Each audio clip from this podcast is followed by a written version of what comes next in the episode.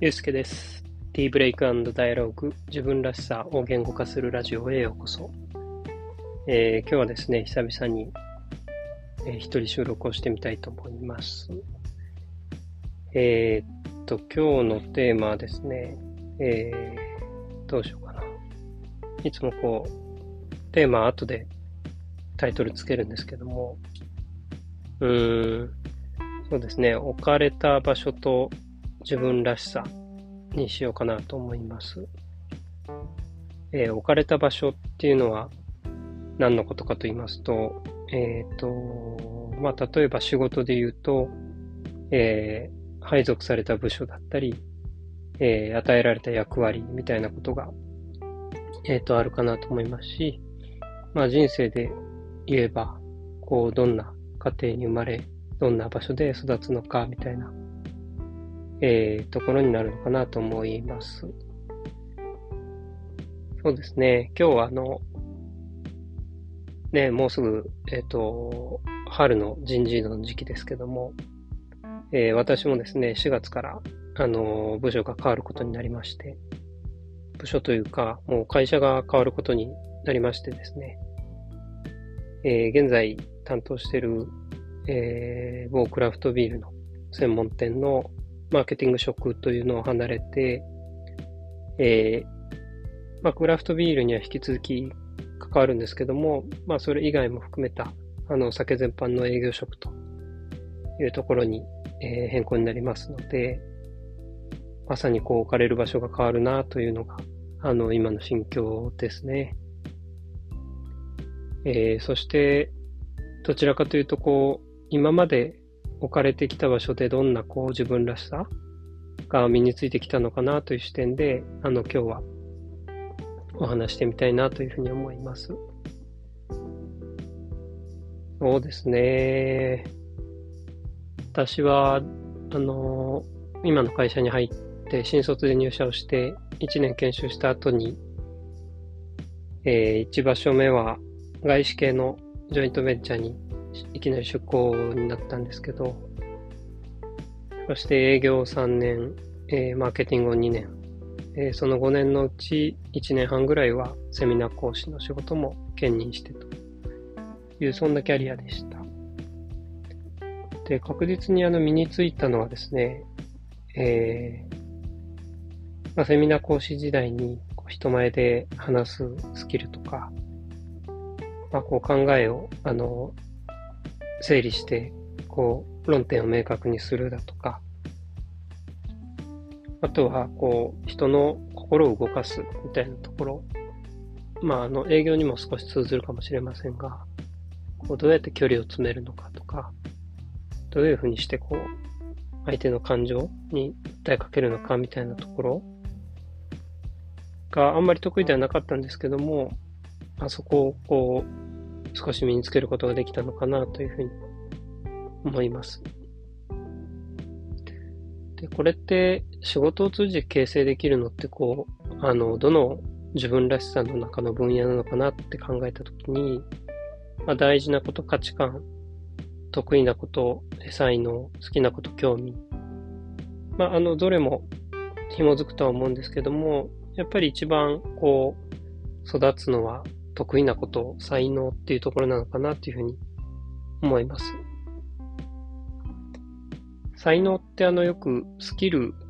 とか強みとかとこう混同されがちなんですけども、まあ、スキルとか強みっていうのはですね、こう後天的にとか、あの意図的にあの身につけたり、習熟したりするものですし、まあ、強みの場合育てていくものかなと思いますけども、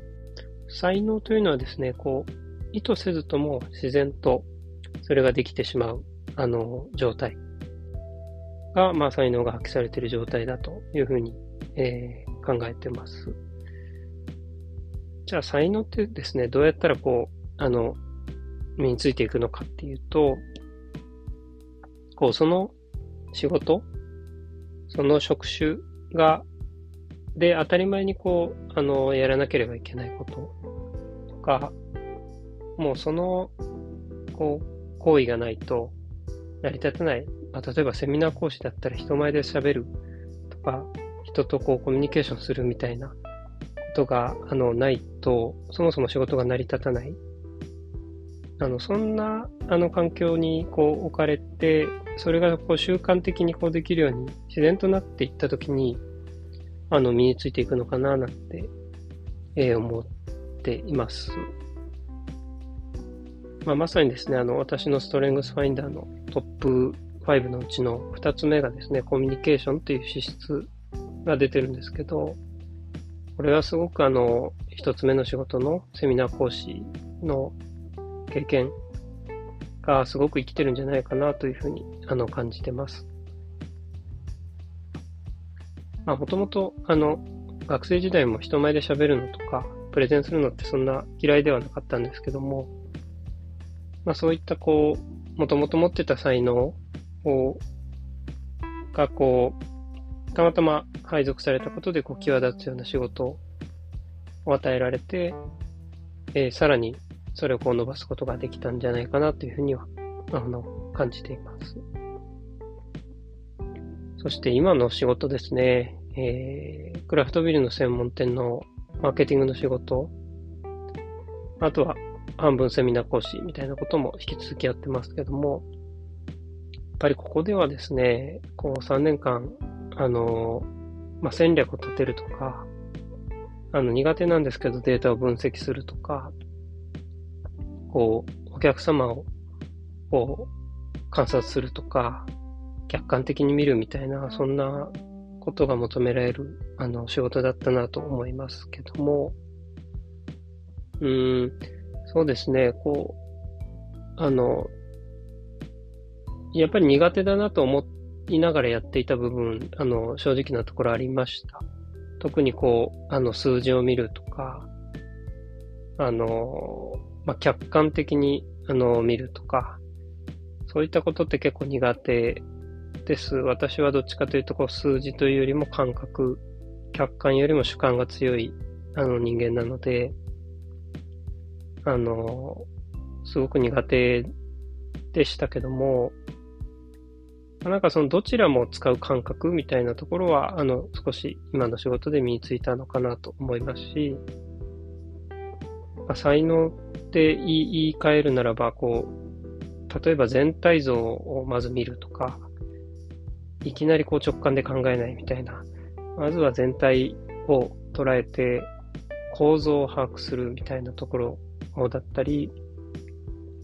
うん、やってみる前にまず考えるみたいな、その少し戦略的思考力みたいなストレングスファインダーで言うと、そういった分野の才能が、こう、知らず知らず3年間で磨かれたんじゃないかなというふうに思っています。うん。あの、6年前ですね、ストレングスファインダー初めて受けて、その結果を今でも、あの、活用してますけども、やっぱり戦略的思考力ってすごい低かったんです。まあ、文系あるあるかもしれませんが。ですけど、もしかしたら、えー、最近、もう一度やってみると、例えば内政とか、まあ、なぜをこう考える、深く、なぜ、なぜと、根本とか本質を考えることだったり、えー、あとは戦略性ですね。物事の全体像がこう直感的にひらめくみたいな。そんな資質は少しあの上がってきてるんじゃないかなと、あの自分では感じています。はい。やっぱりこう、仕事を通じてこう人間性を磨くみたいなことをうちの会社の人事の基本理念としてあの言うんですけども、あの、一部こう、あの、やっぱり感じるなというところありますね。あの、すべてがそうだとは、私は思わないんですけども、まあ仕事だけがこう人間性を磨く、あのシーンではないかなというふうには思うんですけども、やっぱり仕事にこう、コミットをすると、あの、やっぱり磨かれる人間性だったり、あの、才能、資質みたいなところはあるよなぁなんていうふうにも感じています。同時にやっぱりコミットしきれなかったり、どうしても苦手意識が出て、あの、避けてしまうような仕事も、あの、あったなというふうに、あの、反省をしたりしています。はい、4月からはですね、あの、営業職、えー、3年ぐらい、あの、新入社員当時にやりましたけども、まあその時の営業とはやっぱり売るものも、あの、相手先も規模感も全然違うと、あの、いうことなので、こう、ちょっとドキドキ、あの、していますし、やっぱりお酒の営業ということで、体力的にも、あの、大丈夫かなっていうのを正直不安に思っていますけども、まあ、新たなですね、マーケティングの仕事では身につかなかった才能だったり、えー、発揮しきれなかった自分の資質みたいなところも、あの、活かせるんじゃないかなという意味では、えー、ちょっとワクワクをしている。あの、そんな今日この頃です。はい。今日はあの、置かれた場所と、あの、自分らしさというところで、えー、ちょっと自身のね、環境の変化に、あの、なぞらえて少しお話をしてみました。えー、4月からですね、えー、何があどうなってるかわかりませんけども、あの、配信が続くように、ぜひ、あの、これを聞いてくださった皆様願って、えー、いただけるとすごく嬉しいなというふうに思います。ではまた次回お会いしましょう。